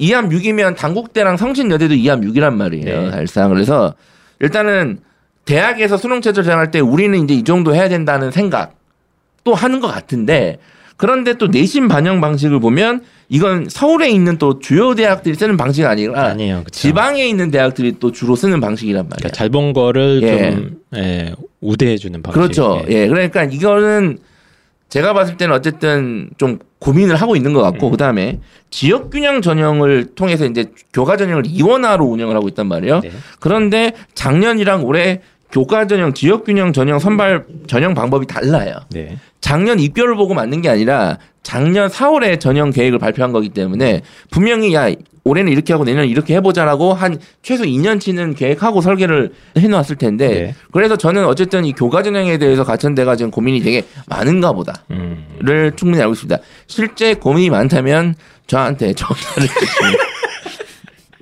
뭐 전화하면 뭐 알려주려고. 고민하고 있는 포인트를 알려주시면 제가 아, 고민을 해결해 드릴게요. 알겠습니다. 어쨌든 학생부 수자는 수능 최저도 두 기합 6이라서 살짝 높고 합격자들 평균도 상당히 좀 부담스러울 수 있어요. 예. 그러다 교과가 하나 더 있습니다. 음. 하천대의 이제 히트 상품 예. 지역균형 전형입니다. 지역균형 전형은 작년엔 그냥 지원하는 아이들은 모두 면접장에 들어올 수 있게 기회를 줬는데 올해는 단계별 전형으로 바꿨다고 그랬죠. 그래서 1단계가 6배수 뽑아서 한 다음에 이제 2단계에서 면접 반영 비중이 무려 50%나 들어가는 그런 전형이 되겠습니다. 그래서 이게 일단 전형이 바뀌었으니까 아무래도 입결이 조금 올라갈 수 있지 않을까 뭐 이렇게 뭐, 뭐 예상은 조금 할 수 있는데 문과는 작년에 6대 1이 넘어가는 과들이 굉장히 많았는데 이과는 거의 뭐 6대 근처인 과들이 많긴 많았습니다. 그래서 제가 봤을 때 입결이 막, 막 드라마틱하게 올라갈 것 같지는 않다는 게 일단은 저는 개인적인 예, 생각입니다. 그래서 입결 작년 거 조금 보시면 거의 또 3.5, 3.78이 많아요. 70%컷 자체가. 근데 이렇게 보면 아까 똑같은 학생부 교과 전형이랑 너무 차이가 나잖아요. 그죠. 심지어 이거는 수능 최저도 없어. 음. 아까 학생부 우수자는 수능 최저가 있는데도 2점 후반이었는데 지역 균형, 요 가천대 교과 지역 균형 전형은 수능 최저가 심지어 없는데도 3등급 막 중반 후반으로 떨어져 있습니다. 예. 그래서 요거는 이게 이게 예를 들어서 아니 저기 뭐야 그, 그 학생부 그냥 교과 100 선발하는 교과 전형과 이걸 차이 그러니까 이걸 비교해 보시면 가장 눈에 띄는 게 그 학과별로 성적 차이가 좀 크게 나거든요. 이 맞아요. 전형 자체가. 네, 이 전형 자체가 그래요. 이게 이제 왜 그러냐면 일단은 작년에 처음 실시돼서 맞아요. 약간 생소한 것도 있고 그리고 일괄 전형 일괄 합산이란 전형 그러니까 일괄 합산이라는 거에 특징이 있어요. 음. 그러니까 일괄 합산인데 경쟁률이 이렇게 높지 그러니까 별로 높지 않은 편이었잖아요. 네. 지금 이 정도의 경쟁률이면 네. 그러니까 이제 추가 합격이 돌았을 때 변수가 변수가 많이 발생할 수 있습니다. 그런데 만약에 올해 같이 1단계 6배수를 걸고 이제 이런 식으로 하게 돼 버리면 네. 어쨌든 성적이 올라갈 거냐 낮아갈 거냐 뭐 일단 제가 봤을 땐더 낮아질 것 같지는 않긴 한데 네. 성적이 조금 더 학과별로 좀 안정화될 것 같긴 해요. 네. 이런 식으로 해버리면 올해는 예. 그래서 이게 원래 이 가천대가 이런 방식의 전형을 계속 운영을 했었어요. 막 네. 바람개비 투니 뭐 이렇게 네 해갖고. 예. 근데 그때도 입결이 거의 비슷했거든요. 거의 뭐 4등급 때 평균이 나온 적도 있었고 뭐 3등급 후반이 대부분이었는데 그래서 저는 이제 꾸준히 관찰해 본 결과 어쨌든 이 전형은 면접발이 면접발이 겨- 결국에는 굉장히 큰 영향을 미치는 게 아닌가. 왜냐면 여기 2등급 대 애들도 분명히 지원을 할 텐데 예, 70% 컷이 거의 3등급 후반으로 밀린다는 거는 걔네들이 제꼈다는 얘기잖아요. 자기보다 성적 좋은 애들을. 그렇다기보다 걔네들이 등록 안 했을 수도 있는 거잖아. 아, 그럴 가능성도 있죠. 그 친구들이 딴 데를 다 갔거나 아니면 얘네들이 갔겠지. 예, 제꼈거나. 그러니까 이게 베꼈다는 건 이제 모르죠. 이제 어쨌든 근데 이제 지원자 입장에서 생각하면 네. 교과 60에 면접 40은 자 이것도 사실은 지방 대학들이 주로 쓰는 선발 방식입니다. 네. 그러니까 이걸 저는 면접형 교과 전형이라고 부르거든요. 네. 근데 지방 대학들의 이 교과 60 면접 40의 느낌은 진짜 면접으로 결판 나는 거예요. 음, 지방대는 확실히 그래요. 네. 진짜로. 그런데 가천대의 어떤 이 선호도를 생각했을 때 이 방식은 지원자로 하여금 상당히 많은 고민을 하게 합니다. 음. 왜냐하면 면접이 40다 기회가 주어지니까 야 면접 중요한 거야. 봐봐, 야 가천대 면접 40이잖아. 무조건 다 주잖아. 이 말은 뭐야? 면접으로 뽑겠다는 거야. 어? 자 이렇게 해석도 되고 아니 그래도 교과가 60인데 어, 수능 네. 체제도 없고 어 이거 내가 면접을 잘 봐도 붙을 수 있는가? 라는 혼란도 주는 거예요. 네. 그래서 올해는 이 혼란을 제거하기 위해서 1단계 단계별 전형으로 바꾸거든요. 그래서 저는 네. 가천대에서 두 개의 실험을 해서 음. 조금 더 조금 더 가천대 친화적이었던 결과를 가지고 그렇게 운영을 할 것 같아요. 두 번의 실험을 통해서. 제가 지금 작년 충원 보니까 충원이 많지는 않네요. 예, 충원율이 이렇게 많지는 않고 저는 어쨌든 제가 지금까지 관측해 본 바로는 이거는 어 말빨이다. 말빨이고 예, 이게 저도 이 전형도 되게 좀 올해 아이들 상담하면서도 역시 이 전형도 약간 중요한 전략적 가치를 지닐 수 있다. 예, 이게 왜냐하면 면접을 이것도 수능 한참 뒤에 봅니다. 공부를 열심히 하겠다는 의지의 표현, 눈빛, 그렇죠. 표정, 말투. 이게 면접도 되게 뒤에 있고 일단 1단계가 6배수기 때문에 뭐 작년처럼 다 들어가진 않지만 면접장에 뭐 살짝 여유는 있고 3등급 한 중반 정도까지는 아마 1단계는 넘어가지 않을까 이런 이제 예상을 한번 해봅니다. 근데 일단 그 정도에다가 면접으로 이렇게 그러니까 이제 지원풀이 네. 지원풀이 상당히 넓게 형성돼 있다는 맞아요. 거예요. 이게 예를 들어서 우리 세 명이 한 명 뽑는데 우리 세 명이 이 학교 지원했다고 쳐봐요. 근데 홈프로가 1.5, 여기가 2.5, 내가 3.5야. 음. 어? 근데 누가 붙는 거야? 면접을 똑같이 봤다고 하면 홈프로가 붙는 거 아니야? 1.5가 어? 붙는 거죠. 예. 그렇죠? 그런데 예를 들어서 충원이 둘이 돌았어. 음. 그러면 내가 합격하는 거 아니야? 그쵸. 그럼 갑자기 3.5가 되는 거라니까. 예, 예. 합격자가 그럴 수 이제 있죠. 이제 예. 이게 분명히 이렇게 드문드문 지원했을 가능성이 있다. 네. 예. 예. 그래서 어 수능도 조금 아쉬워서 두 개 합주기 어려운데 또 역시 수도권 근처에서 뭔가 승부를 보고 싶은 하는 아이들이 많지 않습니까? 대신 예. 삼 3다등급 구간 아이들 예. 중에는 그래서 이거는 어쨌든 어 전략적 가치가 있다. 상당히. 가치가 있는데 이제 1단계 6배수 이런 식으로 해버리면 예를 들어서 이런 식으로 해버리면 나는 그냥 바로 아웃인 거야. 아웃이 될 수도 있어요. 어, 아웃이 되는 거야. 그래서 성적이 이제 좀 격차가 줄어들까. 그러니까 어쨌든 가천대가 지금 교과 전형에 대한 고민이 상당히 많은 것으로 네. 보입니다. 예.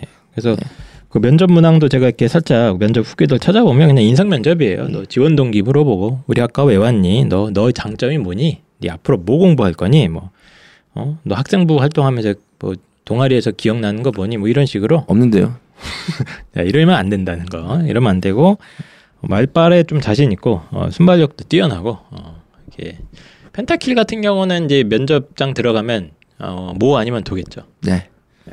승부수를 던집니다. 승부수. 어차피 나는 6단계 6배수, 나 분명히 6배수로 가까스로 통과했을 거야. 승부수를 던지겠다. 그래가지고 들어가자마자 이제 바깥에 하나씩 쫙. 형님들 안녕하십니까? 어떻습니까 이거? 가끔 예, 명함 딱 돌리면. 가끔 가끔 그런 데 있을 것 같아.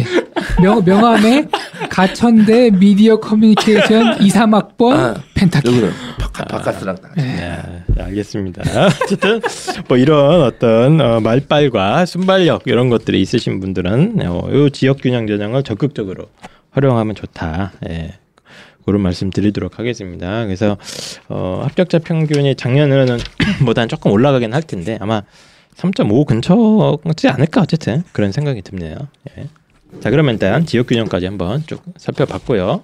전 그래서 올해 그 이거 되게 많이 지원을 시키려고 노력을 하고 있어요 요즘. 왜? 애들을 위해서 뭐 씨, 같은 데서 화장품 보여준 거 아니야 형한테? 논술과 요 지역 균형으로 아이들한테 희망을 주고 있습니다. 그러니까 논술은 명확히 정체성이 딱 있어요. 그러니까 그쵸. 명확한 전형에 되게 지원풀이. 근데 일단 교과 전형은 고민이 좀 많은 것 같아요. 그런데 6배수는 제가 봤을 때는 좀 무리수인 것 아 같아요. 무리수였다. 예, 제가 아 봤을 때는, 요거는 네. 또 컨설팅 들어갑니까? 예. 아, 그래서 혹시 총장님? 6배수가 무리수였다는 게 드러나면 아. 전화를 주세요. 전화. 자세한 얘기는 따로 예, 입학, 만나서 합시다, 입학수장과 만나서 만나서 합시다. 예, 룸 잡고 합니까? 예. 룸을 왜 잡습니까? 지 예, 알겠습니다. 총장님께서 직접 전화 주시면 받는다고 하니까 공개된. 장소. 요 입시왕 방송에서 저희가 컨설팅을 해드리도록 하겠습니다. 알겠습니다. 자, 그 다음에 종합전형으로 넘어갈게요. 자, 가천대학교 학생부 종합전형의 이름은 가천 바람개비죠. 뭐 가천 의학학도 있고 소프트웨어도 있는데 일단 많은 학생들이 지원하는 바람개비 중심으로 설명을 드리도록 하겠습니다. 1단계 이제 사배수 어, 뽑고 면접으로 반영을 하는 거고 가천대학교 학종도 어쨌든 꽤 오랫동안 적극적으로 운영을 해왔어요. 해왔고 이 가천대학교 이 학생부 평가 기준이 제 기준에서는 약간 특이하긴 해요. 이 대학은 이렇게 보면은 보통 뭐 학업 역량이 대부분 30% 이상을 보통 줍니다. 모든 음. 대학들이 학업 역량을 제일 높이 주는데 가천대는 인성이 30% 그리고 전공 적합성이 30% 나머지 발전 가능성과 학업 역량을 20%로 이렇게 해서 약간 다른 대학의 그 학생부 종합전형 평가 기준에 비하면 학업에 대한 부분을 약간 낮게 책정을 해놓은 게 사실입니다. 예, 그래서 제가 예전에 이제 분당 지역에서 일을 굉장히 오래 했잖아요. 그럼 이제 가천대 면접 수업 같은 걸 많이 했었어요. 그러면 이제 1단계 이제 통과한 아이들 이렇게 서류 이렇게 가져오는 거 보면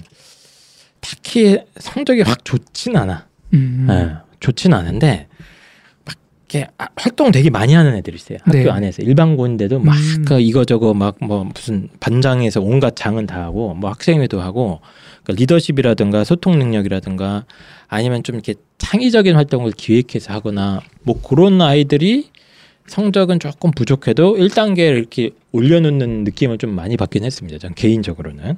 예. 학생부가 풍부한 아이들 그러니까 막 깊이는 조금 부족해 보이는데 넓고 얕게 아, 약간 진짜 열심히 하- 살면서 사회 활동도 활, 활발하게. 하고 네. 뭐 학생회 활동도 하고 막 이렇게 하고 인성 기록도 되게 좋고 뭐 친구들 도와준 기록도 많이 남아 있고 그런 아이들이 좀 잘 붙는 것 같다 이런 학- 느낌을 좀 받고는 있습니다. 학교 생활을 열심히 한 아이 예. 그래서 가천대 학종이 절대로 만만하게 볼 대학이 절대 아니고 가천대 학생부 종합전형 경쟁률이 굉장히 높습니다. 예. 요 비슷한 라인대의 대학에 비하면 거의 뭐 1.5배에서 2배 가까이 높은 대학이라서 만만하게 보면 안 되고 제가 알기로는 2등급 대 아이들이 그냥 만만하게 보고 썼다가 예, 팍팍 떨어지는 걸로 알고 있다. 어 진짜요? 예, 제가 듣기로는 예, 뭐 그래서 제 추정인데, 네, 가천대의 이 그 입학처에서의 학생부 평가의 어떤 어떤 방향성이나 이런 게 뭐 성적 좋은 애들은 이제 교과 전형 이런 걸로 뽑고 우리는 학종의 본래 취지에 맞춰서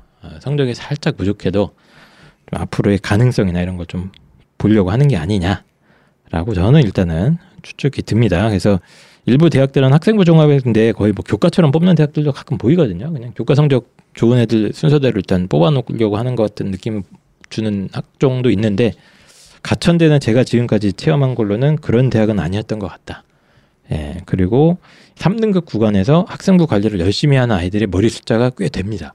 예, 꽤 돼서 절대로 이렇게 어, 특히 인기 전공 이런 거는 가천대에서도 매우 매우 치열한 경쟁이 펼쳐진다는 거 조금 주의는 해주셨으면 좋겠습니다. 그래서 막 경쟁률이 인기 전공이 30대 1 넘어 그래요. 그리고 합격자 70% 컷은 뭐 3등급 대가 중반이 굉장히 많고요. 3점 초반도 있는데 3.2에서 뭐 3.8까지 폭넓게 어, 분포를 하고 있고 뭐 경쟁률 격차가 굉장히 큽니다. 어, 인기 전공들은 뭐 30대 1에 육박을 하고 비인기 전공들은 한 자릿수 뭐 6대 1, 7대 1로 확 떨어지고 이런 것들을 어, 나중에 지원하실 때는 신경을 많이 쓰셔야 될 것 같아요. 예. 그래서 이거 그때 예전에 뭐그 수만인가 난리 나지 않았네. 뭐 가천대 2등급 대 애들 다 떨궜다느니 뭐 이런 소문이 돌지 않았습니까? 그 저희 뭐야 네. 그 저희 그 구독형 설명이 들으신 분들은 제가 올해 학생부 종합전형 관련해서 네. 그 분석하는 영상이 있거든요. 거기에 이제 적정 내신이라는 제가 새로운 개념을 도입을 해서 네가 네가 만든 거잖아. 네, 그러니까 새로운 개념을 도입하는 거야. 어? 우주의 비밀을 풀 때 자신의 어떤 이 도구를 사용해서 풀듯이 많은 물리학자가 저도 입시의 세계를 풀 때 저의 도구를 이용해서 푸는 거예요.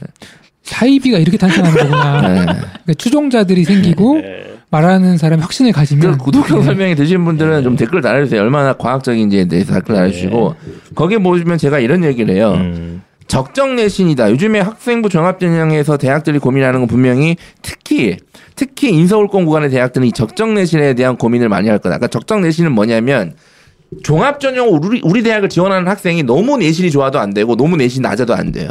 좋은 친구들은 나가니까 어 그러니까 그 적정한 수준의 내신이 있어요. 그러니까 대학들이 우리 야 얘는 여기 종합전형에 우리 대학 종합전형에 지원하는 내신이 맞아라고 생각하는 그 적절한 내신 그게 적정 내신입니다. 라고 본인이 만들었다. 예. 예. 그래서 만들었으니까. 당연히 예. 가천대는 2등급 되면 제 기준으로는 적정 내신에 벗어난 거예요. 왜요? 일단 얘네들은 다른 데도 썼을 가능성이 상당히 높고 네. 그 다음에 가천대가 정말 오고 싶은 2등급 돼 있으면 뭘 하면 돼요? 교과 전형을 쓰면 돼요 그냥. 네. 예. 근데 학종을 썼다는 얘기는 뭐예요? 2등급인데 이합육이 안 된다는 얘기잖아요. 네. 그럼 걔네들은 학업 영향이 안 된다는 얘기예요. 그럼에도 불구하고 쓰고 싶으면 지역 균형 전형을 썼으면 돼요. 네. 근데 그것도 안 쓰고 학종을 썼던 거잖아요. 네. 그러면 지능의 문제예요. 자, 그러니까 뽑을 이제 리가 없어요 이제. 예. 그건 이제 펜타킨 선생님의 해석인 거고 저는 2등급 대회를 다 떨어뜨릴 리는 없고 가천대학교가 예. 학생부 평가의 과정에서 가천대가 뭐 특별하게 내신보다는 다른 영역을 더 어, 중요하게 여기는 거일 가능성도 있다. 그러니까 뭐 2등급 대 쓴다가 다안 된다 이렇게 해석하시면 절대 안 되고. 근데 뭐 일단은 그렇게 생각하면 안 적정. 내신에 예. 더 이제 넘어가면 이제 리스크가 엄청나게 올라갑니다. 제가 지금 분석해 본 네. 결과는 예. 예. 그래서 어쨌든 가천대학교 학생부 종합전형이 제가 오랫동안 봤는데 어쨌든 절대 만만하진 않고 그냥 학생부 자체가 좋은 애들이 있어요. 3등급인데 활동 뒷담 많이 하는 애들. 뭐 코로나라서 요즘 많이 줄긴 했는데 그런 아이들은 좀 자신 있게 써봐도 된다. 뭐 인성 기록이 좀 우리 아이가 아무리 봐도 얘는 어 이순신 장군님급이다 이런 아이들이라던가 리더십 활동이 많다거나 이런 아이들은 살짝 유리할 수 있다. 이 정도만 얘기를 하겠습니다. 자, 그래서 가천대학교의 이제 바람개비 어, 학생부 종합전형까지 쭉 한번 어, 전체적으로 지퍼를 받고 자, 그리고 마지막으로 제가 이제 가천대학교는 뭐 정시 관련된 자료를 그냥 간단하게 뭐 얘기만 좀 드리면 이게 정시 입결이 좀 많이 매년 조금 높아지는 것을 저희가 관찰이 되고 있고요. 예. 뭐 거의 뭐뭐 예전에 이제 광명상가라고 많이 불렀습니다. 광운대, 명지대, 상명대, 가톨릭대, 뭐 경기대, 가천대 이 라인 구간 중에서 정시 입결이 이제 작년 뭐 재작년부터 이제 좀 무너지기 시작한 대학들이 눈에 띄지 않았습니까? 예. 근데 그런 대학들과는 달리 가천대학교는 쌩쌩하다. 예. 정시 입결이 다른 대학 중에 일부는 하락 추세인 대학들이 몇 개가 있어요. 몇 개가 있는데 가천대는 정시 입결이 계속 좀 올라가는 추세를 보이는 좀 이상한 대학이다. 이렇게 어, 선호도가 어쨌든 확실하게 달라졌다. 가천대에 대한 아이들의 어떤 어, 인식이나 이런 것들이 어, 좋아지고 있다. 어, 이렇게 생각하시면 될 것 같습니다. 그래서 가천대학교는 저희가 몇 년째 계속을 하고 있는데 저도 솔직히 말씀드리면 이제 컨설팅 할 때 가천대를 많이 언급을 하지 않을 수가 없어요. 워낙 이제 전형 설계가 특정 내신 등급 구간 아이들한테 너무 매력적이야.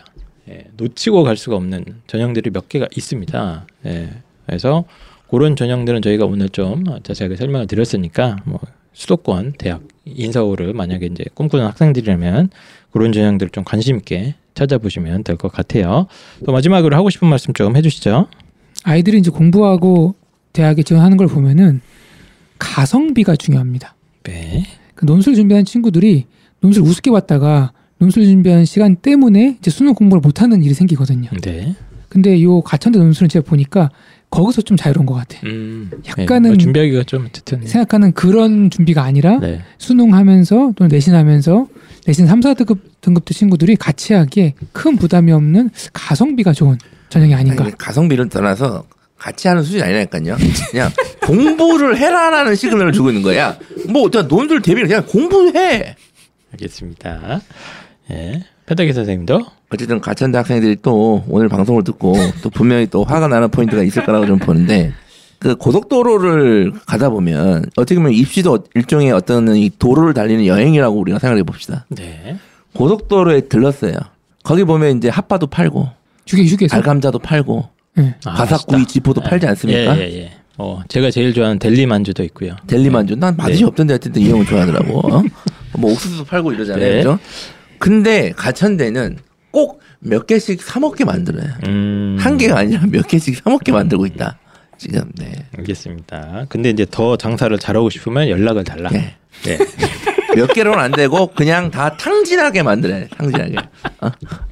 알겠습니다. 자, 그러면 어, 대학 관련 분석 방송 일단 가천 대편 이것으로 또 마무리를 하고 인수분해. 예, 대학 3위자 인수분해. 마지막 방송. 예, 또 다른 대학들 빨리 어 8월 넘어가기 전에 하나라도 더 하나 찍어서 더 해. 양심적으로 하나 더 해. 중앙대나 건국대 합시다. 알았어요. 어, 그럼 다음 주에 또 저희는 다음 방송으로 돌아오도록 하겠습니다. 안녕. 감사합니다.